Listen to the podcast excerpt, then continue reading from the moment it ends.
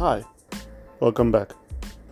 A few weeks ago, I posted on YouTube that culture influences systems, and systems influence progress. I also further said that, cultures can be influenced by tradition, which then influences systems, which then influences progress. And so the aim at this point is to give a better view, a better idea as to why that is. And so what we need to do is we need to look back at a number of countries. We need to understand a few things. So let's take a look back at Africa. Africa was communistic.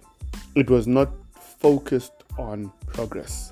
Now, this is not to say we were fools. No, we were ahead and so on. But again, it becomes a question of that was progress that essentially just kind of found its way in. It wasn't progress as in we need to make progress, much like what capitalism does or what it has been doing for us. So going back, we need to understand that tradition influences culture, because when we live in a particular way, when we're doing certain things, when we're following certain traditions, we live in a particular way, in a particular culture. We have a culture within an area, within a place of work. We have a certain culture of thinking and so on. So all of that is cultural. As people, in some cultures, it's more about being efficient. In other cultures, it's more about being peaceful. And those cultures can influence the way a person thinks. And the way a person thinks can influence the decisions which are made, which influences the progress which is made. And so it's important for us to understand culture within an area. In some cultures, for instance, so I grew up in a mix of cultures. I grew up with a white family. I grew up with a black family. I grew up with a rich black family. I grew up with a poor black family. I got to see poor white people. I got to see rich white people.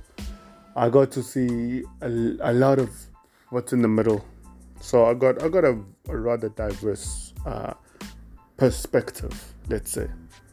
And so going back to culture, you would find in more of these wealthier type of cultures, we would find that there's a lot of what a lot of people would call stiffness, snotty-nosed. I don't think snotty-nosed is the right term. I forgot the term. Anyway, the point is snobby-nosed. There we go. Very snobby type people. And so when you look at the culture behind it, it's very, let's progress. Let's do something. Let's talk about things which are life-changing. Let's talk, or let's try and figure out things which are, again, of change. So whatever is happening, it's going to be about systems. Let's create systems which are going to allow us to achieve the goals that we want.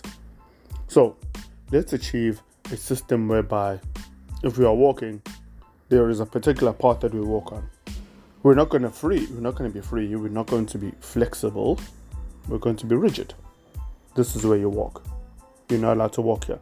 You must walk in a particular way. You must present yourself in a particular way. You must speak in a particular way. That is all cultural, leading to systems. When it's leading to systems, it becomes a question of what is the purpose of that system. And the purpose of that system is derived from the culture. So what does this mean? It means if you're in a culture where it's about progress, it's about progressing, it's about achieving, the systems you create are going to be focused on achieving and progressing. If you're working for Apple, it's not about peace and fun. It's about finding the next thing, right? When you're working for a place where we're all chilled, again, Google is an exception, then we're less focused on progress and we're more focused on peace, harmony, fun. And so because we're not pushed to try and progress in terms of science, technology, etc., we're not going to. Now, culturally, same thing happens. Culturally, as black people, we are not about trying to progress. We are not about trying to get to the next best thing. We're about peace. We're about fun. We're about relaxing. We're about enjoying life. We're about living the now. And that leads us to, again, having fun, which is great, and not progressing. It leads us to living in a particular way and not progressing. Not necessarily a bad thing, unless your purpose is to progress. So it's important for us to understand culture. What a lot of people get wrong is they create the culture which says peace, harmony, fun. Let's not worry about 20 years from now. Let's just worry about today. And then expect the progress of a company that is trying to progress, and vice versa. You find people are creating cultures where it's about progress, and then they turn around and expect people to have fun by taking them out to staff development and saying, be free. It's not going to happen, right? The culture that takes the system, much like on a computer. What is your aim? My aim is to create a code that does 1, 2, and 3. Okay. So your culture, your understanding, your perception, your goal is going to determine how you create the system so that the system does what it's expected to do. And so if your culture, if your thought process is, I don't really need you to do much, then you'll create a system that doesn't do much. And if you create a system that does a lot, it's because you expect a lot to be done, because culturally, or by thought process, you want a lot to get done. So before you jump into systems, how can I push people to do things? Go back. How can I outperform? How can I go back? What is your culture?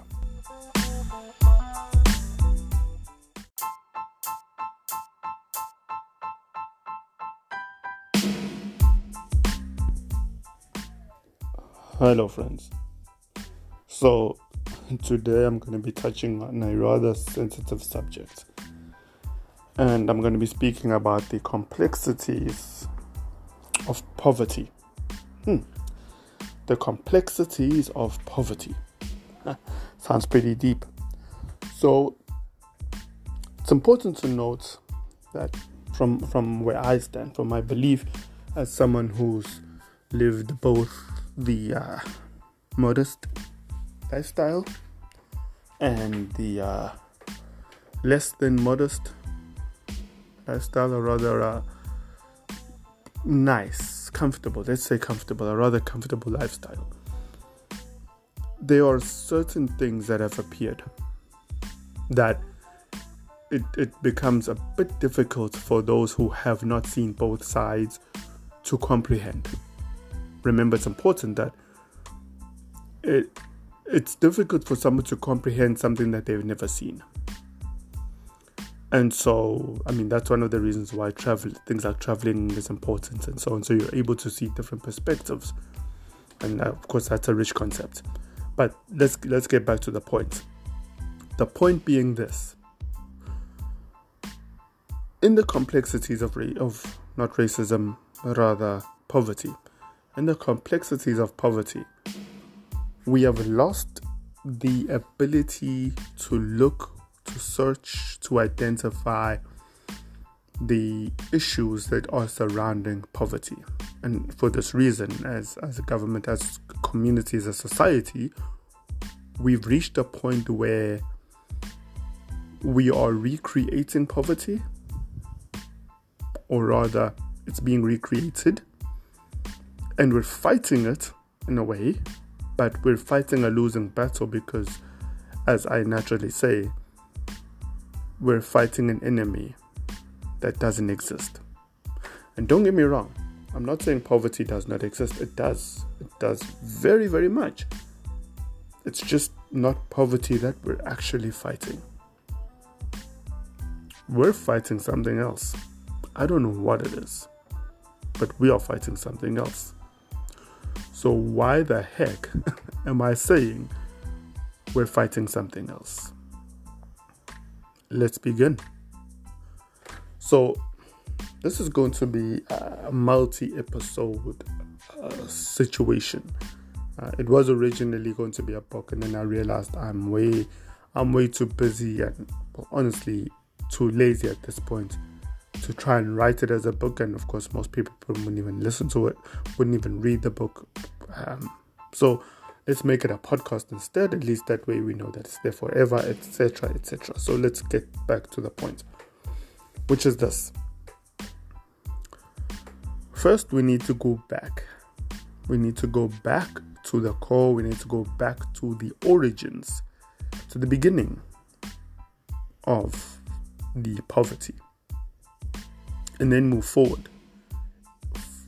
This is so that we're able to understand its core, its origin, its development, its result, and then the solution or possible solutions that could help combat it and also allow us to realize and to see why some nations are able to combat poverty and, well, we're not, and how some nations manage to achieve what we failed to achieve in decades. And the list goes on. And so, I bring you into the story of poverty. So, let's take a trip back. And this has no intention of highlighting the race section or the racism section of the poverty, or rather of apartheid. That story's been sung way too long. I'm sure by now, even millennials are sick of it at this point. I'm not saying it's not important. I'm just saying it's been mentioned enough times for everyone to say, oh, okay, that topic again. So we're going to take a different trip. Still to apartheid, but we're going to take a different lens. And I'm hoping that this lens can make sense. So let's take a trip back to apartheid. In apartheid, we need to understand that the system was built for inequality. The educational system and various other systems were built for inequality. We've accepted that. That's fine. I'm not here to put blame on any particular person at this point. Those who are around now were not around then, the millennials, etc. So in my view, it's a bit unfair to shed light and so to shed shade on such. So what we need to focus though on is that when the system was created, right? When the system was created, it was created with the intention, the direct intention. Now we need to also realize a few things. Too much credit gets given to apartheid. And this is not going to sound nice, but too much credit is given to apartheid. When apartheid was created, it was simple. We are better than you. For whatever reason, that's it. And we are going to get all the nice things, and you're not. In short, right? And I'm going to be even more mean. The reason apartheid was bad was not because of the segregation. It was because of the mistreat within the segregation, or the inequality within the segregation. And the reason I'm saying this is because when you look back at every single race, we still had an unequal view of someone different.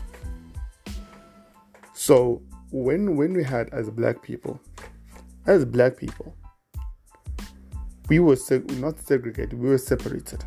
We had Xhosa, Swati, Zulu, Sotho, Venda, and the list goes on. We had these people, right? We're all black. But because no one had arrived that was non-black, we would fight on our own. And we would do things on our own. And to this day, if you have a group of people, if you have a group of Zulu people, and a Xhosa person comes along, that person, in many instances, may not be seen as an equal. And that happens throughout. Right. Again, I can understand why. We can get into the technicalities of human nature, etc., etc. But, you know, it's not a nice thing to say, but I am going to be the one who's going to be brave enough to simply say it out loud.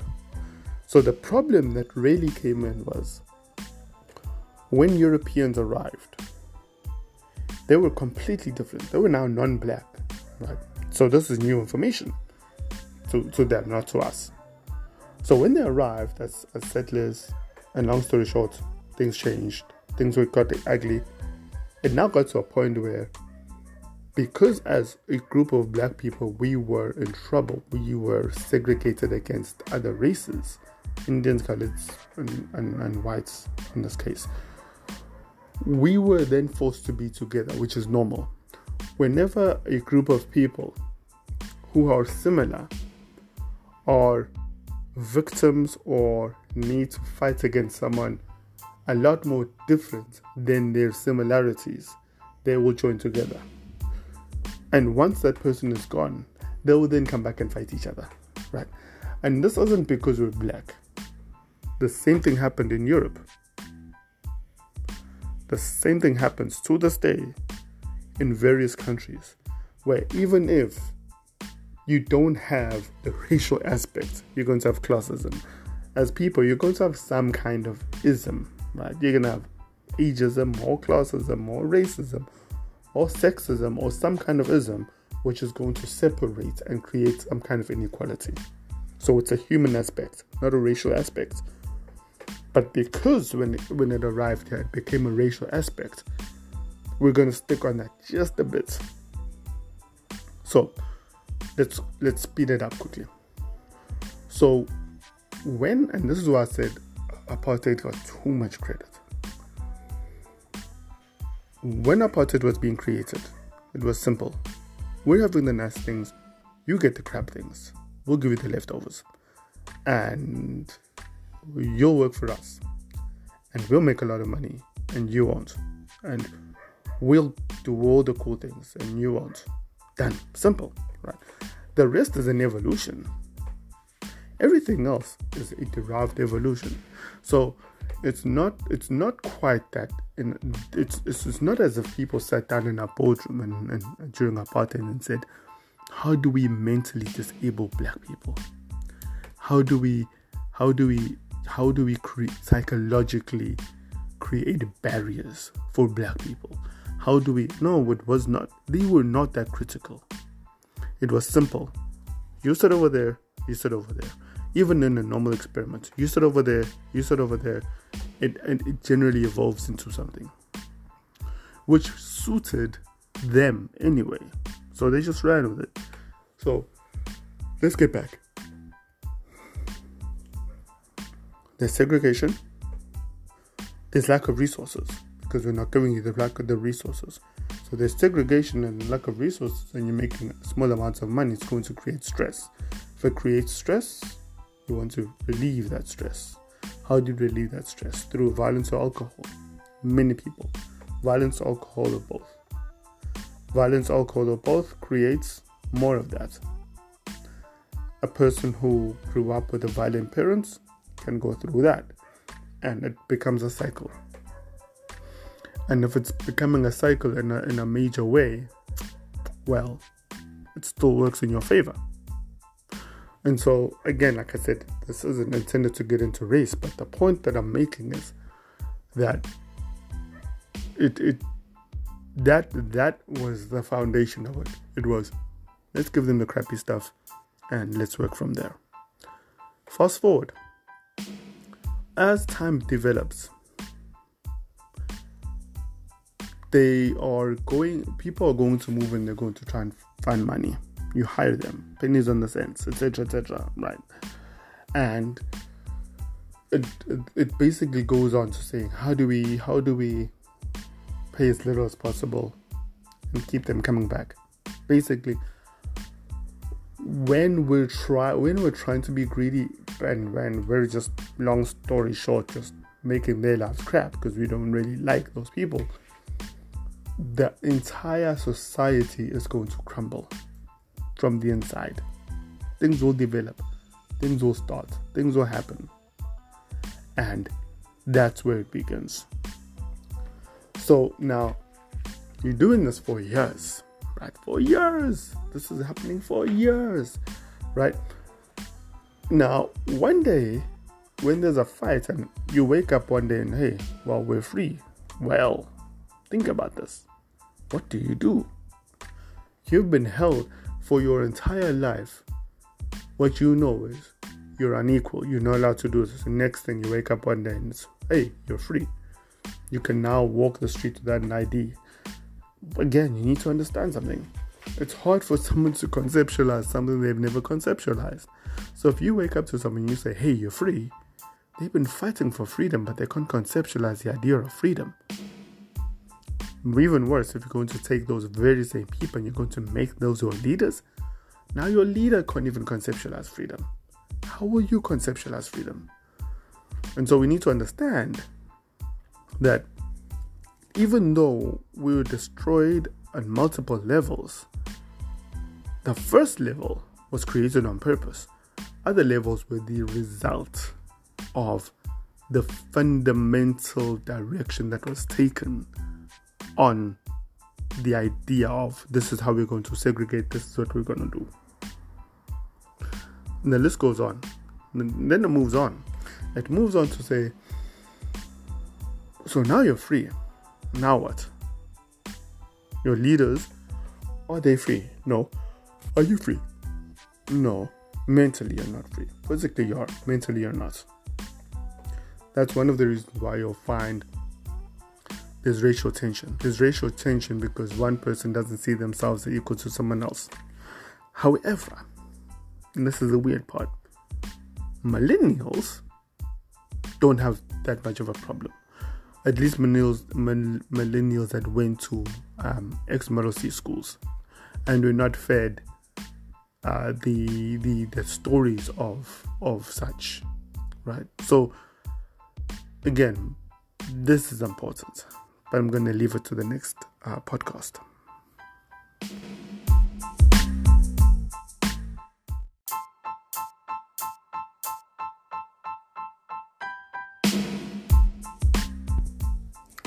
So let's move on. So when all of this is said and done, we're now moving on to post-apartheid. Forget the fact that we've got historical inequality, right? We've heard that enough and we understand it. And the result of the differences within the inequality because of the historical differences of inequality. We understand that.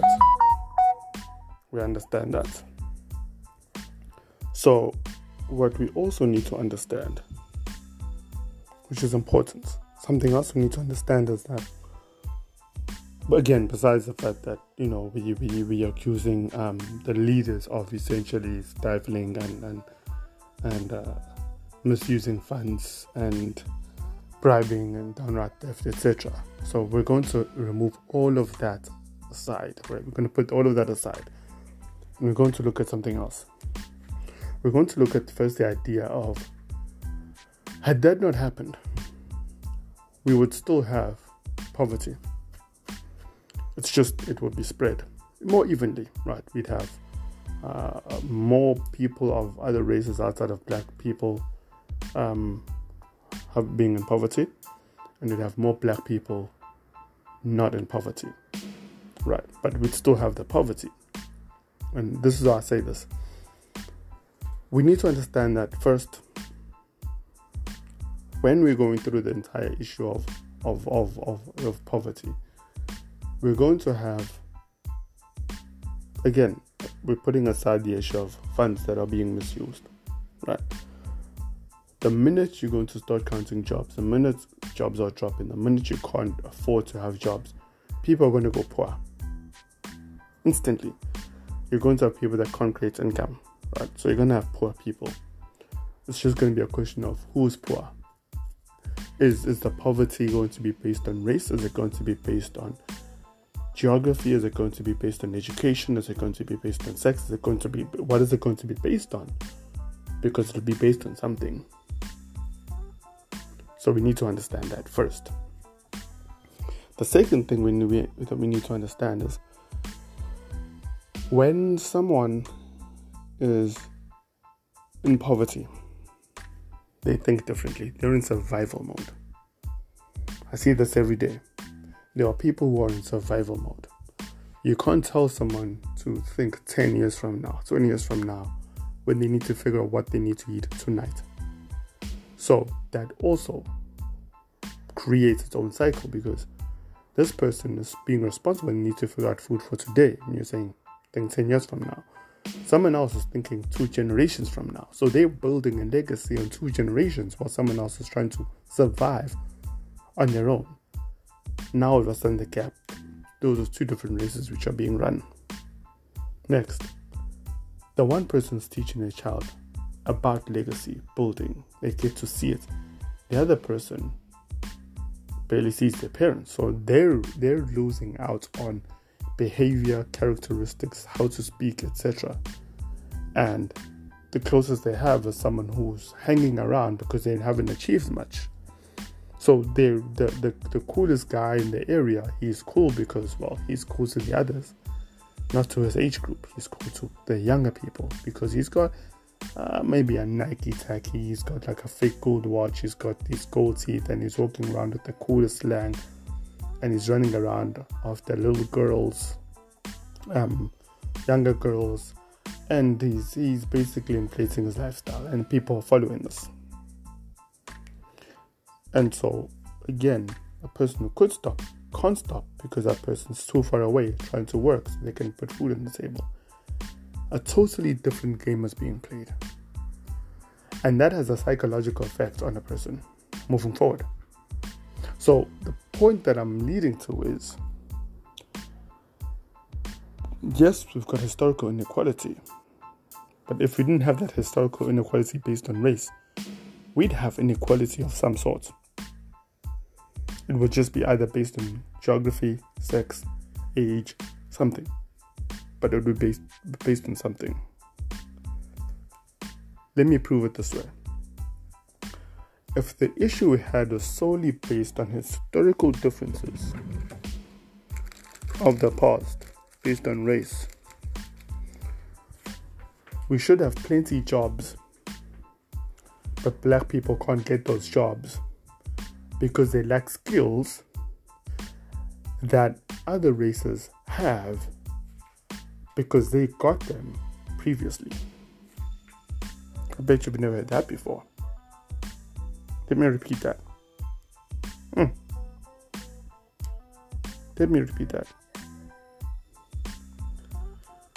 If the actual issue of poverty was based on, for instance, job creation, right, then the economy was based on the job creation within the economy,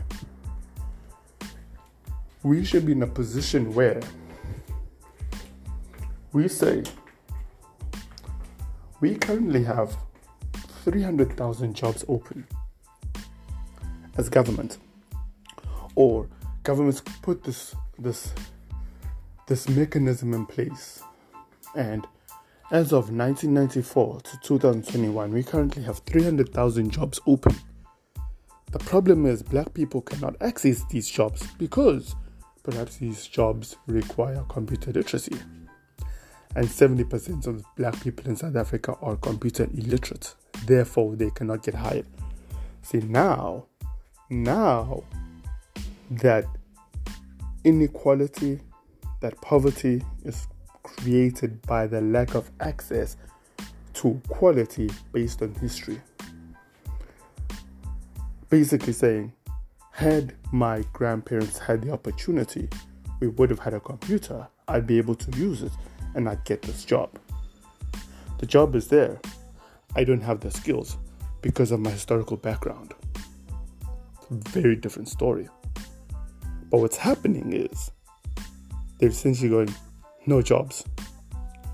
So now what that means is, even if historically you had an issue and your parents worked their backside off and stole and did everything to make sure that in 94, somehow, 94, things worked out for you, you would still be at a disadvantage because there'd be no job. So the poverty is not based on the racial inequality anymore. It's based on a fundamental failure of a system to create a platform or a mechanism or an environment where a person who is working hard can thrive. That's where the failure is. From the employer's section. We also have our own failures as employees, but from the employer's section, as government, we're not in a position where we're saying we need 100,000 teachers, 200,000 doctors, 300,000 nurses. We have 600,000 vacancies, but we don't have 100,000 black teachers. We've got 1,000 black teachers. We're not in that situation. So because we're not in that situation, you've now got a person who has fought the historical inequality, conquered it, and they're still stuck. Case in point, there are thousands of teachers that can't find jobs. They fought the historical inequality. They fought the limitations of the access that their parents had. They fought that. They've gone to university. They've put themselves on par with someone who had access. The problem though now is they can't exercise it. That's not based on historical problems. That's based on function. That's based on government function. And one last point before I close up, because the next episode will be based on employees. But before I close, I'd like to pull out this point. A Singapore during apartheid was going through apartheid, similar to ours. And right now, Singapore is the number one country to be in, basically. So in less than a lifetime, they went from being worse off than South Africa to being better off than almost every other country in the world in one lifetime. You can YouTube it. You can check it. And they even tell you what it is that they did. And you'll notice that what they did to this day, South Africa has not done. Now, for someone who might say, yeah, but that's Singapore, that's Asia. There are people that look for excuses to justify failure. Botswana, our neighboring country, did a similar thing in one lifetime, converted illiterate farmers and basically pulled up their economy in one lifetime. And they also did a certain thing. And Mauritius did a certain thing. China, 25 years ago, was the joke of the world. They also did certain things. And when you look at all of these countries that managed in one lifetime to convert the entire country into a force being reckoned with, there's a pattern. South Africa has not been following that pattern. If anything, they've been doing the reverse. And they've been going backwards. But I'm going to leave it there for your own research. Hope that you'll listen the next time when we look at our own faults. Cheers.